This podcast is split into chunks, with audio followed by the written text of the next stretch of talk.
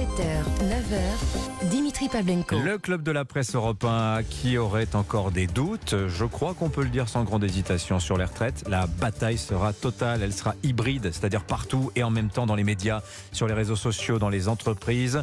Les opposants fourbissent leurs armes, répètent leurs arguments, martèlent les slogans. Avoir l'opinion publique avec soi sera décisif.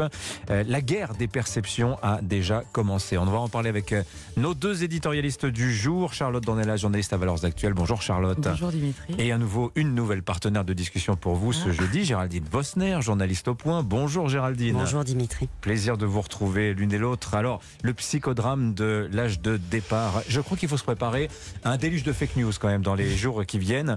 On va entendre ad nauseam, ça, ça va être les mots-clés, hein, que la réforme, elle est inutile, qu'elle est injuste, que 3% de déficit du régime de retraite, finalement, tout ça, ça n'est pas grand-chose. Comment on fait pour lutter contre ça? C'est un rouleau compresseur, Géraldine Vosner, et, et c'était inarrêtable. Irrésistible. on, on ne lutte pas, Dimitri. Euh, on a le même débat euh, depuis 20 ans, depuis les premières réformes, euh, 93, 2003, 2010, 2014. À chaque fois, on a les mêmes, euh, les, les- les mêmes positions qui s'affirment.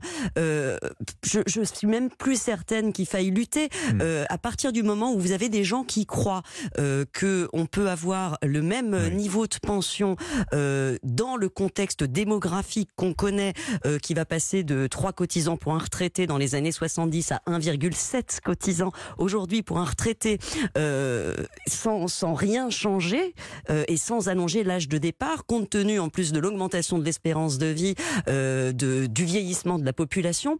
Bon, ce sont des données concrètes, euh, certaines, et je pense qu'en réalité, euh, derrière le théâtre de posture, les Ouais. gens en ont une grande conscience, euh, ce qui explique d'ailleurs que moi personnellement, je ne crois pas une très très forte et très puissante mobilisation. Vous, ah, vous ne croyez pas Pourtant, euh, je vous donne les chiffres. hein, 52, 000, per- 52 000 personnes ont signé hier la pétition de l'intersyndicale.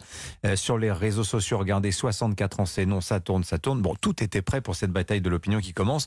D'ailleurs, ça va pas se jouer que dans la rue. Je vous invite à réécouter le reportage que nous diffusions dans le journal de 8 heures. Ça va se jouer aussi dans les entreprises. Regardez ce qui se passe du côté des raffineurs. Ça y est, ils sont repartis. Ils vont à nouveau mettre les raffineries en berne. On va, re- on va se, se repayer, si je puis dire, euh, des pénuries de, de carburant. Charlotte Dornelas, vous, croyez, vous ne croyez pas, vous, à la, le scénario d'une séquence difficile quand même euh, dans la rue? Bah non, mais ce que, ce que vous dites euh, n'est pas en contradiction nécessairement avec ce que disait Géraldine. C'est-à-dire Mm. qu'à l'échelle de la population tout entière, il y a en effet une opposition qui, à mon avis, est beaucoup plus diffuse que sur la question de l'âge de la retraite, sur laquelle se focalise tout le débat euh, euh, politique. Moi, ce qui m'étonne, hein, euh, franchement, ça fait quatre ans qu'on parle de cette réforme et que tout le monde reste bloqué sur la question de l'âge, qui me semble être le Mm. sujet le moins intéressant, et je pèse mes mots, hein, même Oui. politiquement, de cette réforme. Mais on n'aurait Euh, pas mis la charrue avant les bœufs disiez, Quand on parlait, du, par exemple, du taux d'emploi des seniors, est-ce qu'il n'aurait pas fallu commencer par ça avant de dire aux gens, vous travaillerez jusqu'à Mais, 64 mais en ans? fait, c'est ça la question, c'est que vous disiez que dans le débat, on entendait des gens dire que la réforme est injuste et inutile, et de l'autre côté, on a des gens qui nous disent quoi?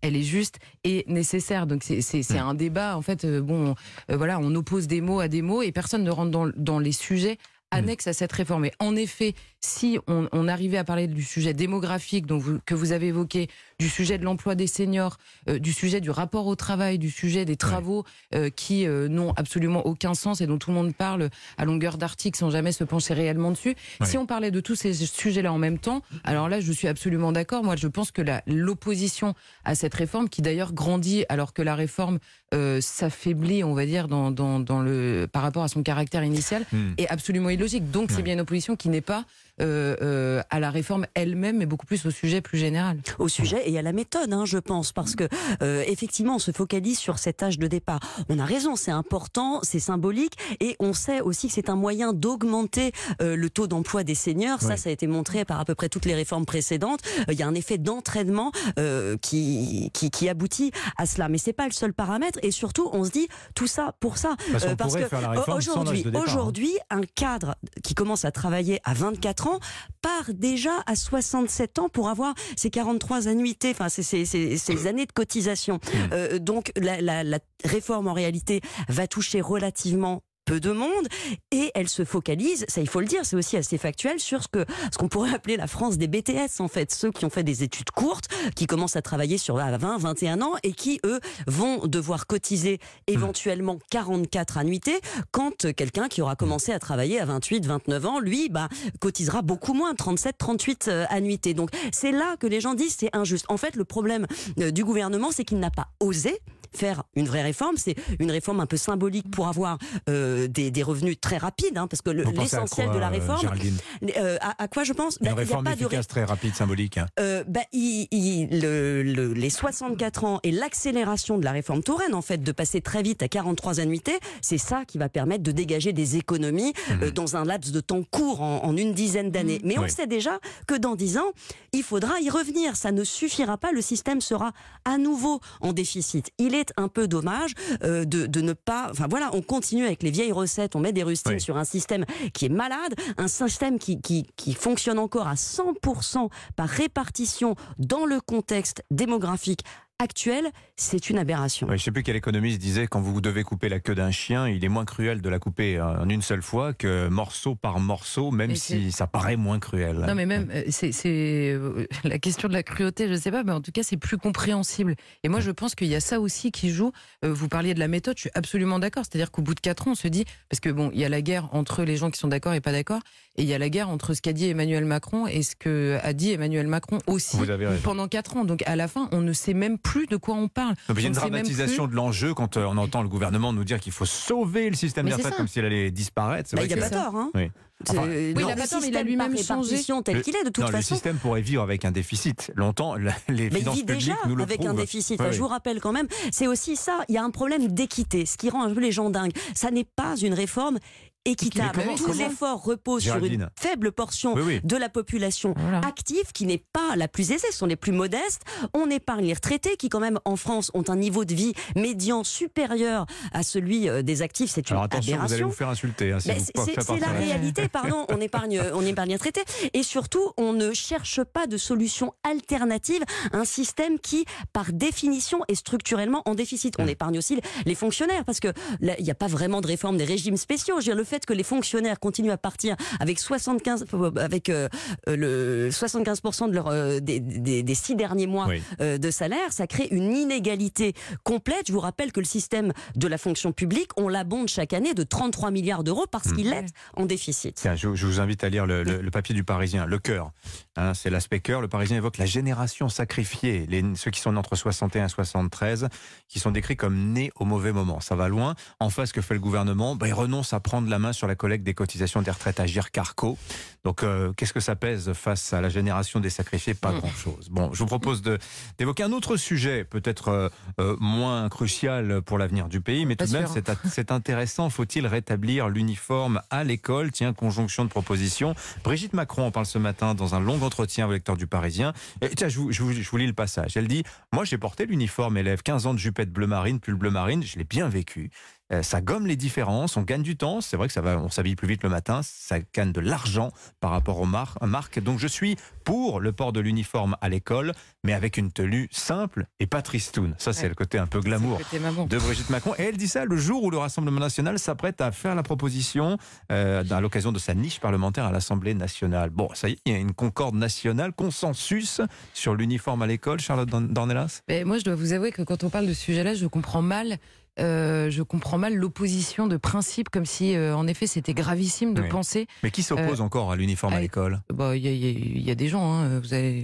En fait, c'est assez étonnant, cela dit.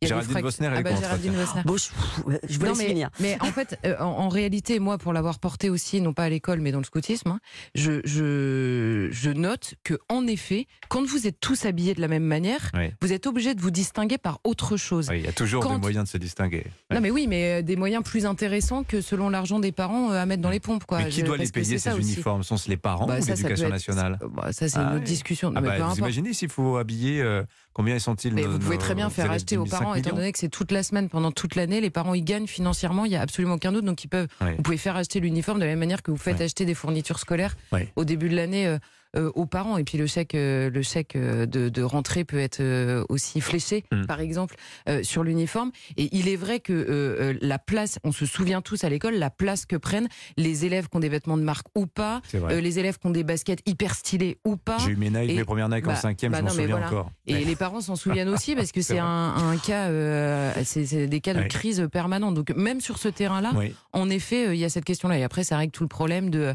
la jupe trop longue, trop courte, euh, oui. de quelle couleur, Alors, est-ce c'est que ça vrai. couvre assez les chevilles ou pas. C'est vrai que l'uniforme coche pas mal de cases. Lutte contre les atteintes à la laïcité, euh, les problèmes d'abaya, tout ça sont réglés. Soutien au pouvoir d'achat des parents. Défense aussi de l'économie circulaire, disent certains. Et Géraldine Vossner, malgré tous ces avantages, vous êtes contre? Je trouve ça totalement à côté de la plaque. Ah bon? Elle fait euh, cette déclaration le jour où, où Macron, paraît hein. aujourd'hui une étude euh, de, le- de la Fondation Jean Jaurès. hein. Euh, un jeune sur quatre, 27% ne croit pas en la théorie de l'évolution. Un sur six pense que la Terre est plate. La moitié des jeunes pensent que l'astrologie, c'est une science. C'est ça la L'astrologie, priorité de l'école. L'astrologie, oui, pas l'astronomie, l'astrologie. Le- le- le- voilà. Oui, Euh, la priorité de l'école, c'est celle-là. C'est euh, c'est un quart des enfants de sixième qui n'ont pas le niveau euh, en, en français, un tiers en mathématiques. Elle est là l'inégalité. Et Oui, venir mais- encombrer nos cerveaux avec ce type de débat, je veux dire qu'il y a un serpent de mer. Euh, les- les- Il y a eu quelques études, en Oh, bah, plus on le sait. aussi, Euh, des de études aux États-Unis ont été faites, une étude américaine qui a montré que bon bah l'uniforme, très bien, moi je suis pas contre, hein, je veux le mettre très bien, mais c'est tellement accessoire. Je veux dire, c'est un gadget. euh, ça n'a ça n'a pas renforcé. Les études américaines l'ont montré, n'a pas renforcé le sentiment d'appartenance des élèves. Ça n'a rien changé à leur niveau. Ça ne change pas grand-chose aux inégalités. Alors bien sûr, c'est perçu comme un gadget sur les problèmes de religion. Hmm. En France, spécifiquement en France, c'est un non-dit de qu'on ne veut pas aussi. aborder. L'ironie, c'est que ce qui est présenté comme un symbole égalitaire, l'uniforme, ça nous vient directement des collèges britanniques où c'était un signe justement de distinction sociale absolue. Bon, bref, bah on aura l'occasion pour d'en. tout le monde, Ouais. c'est plus une distinction. Et, Ouais, ouais. et par ailleurs, Ouais. je, je sais pas, la hiérarchie des sujets à l'école euh, m'ennuie, quoi, parce Ouais. qu'il y a aussi 700 000 enfants victimes de harcèlement scolaire. Bon. Ils existent aussi et c'est un sujet. Tout énorme. est prioritaire à l'école de toute Bah oui, manière. Merci à toutes les deux. Charlotte Dornelas, Valeurs Actuelles, Géraldine Vossner, Le Point, la une du point cette semaine.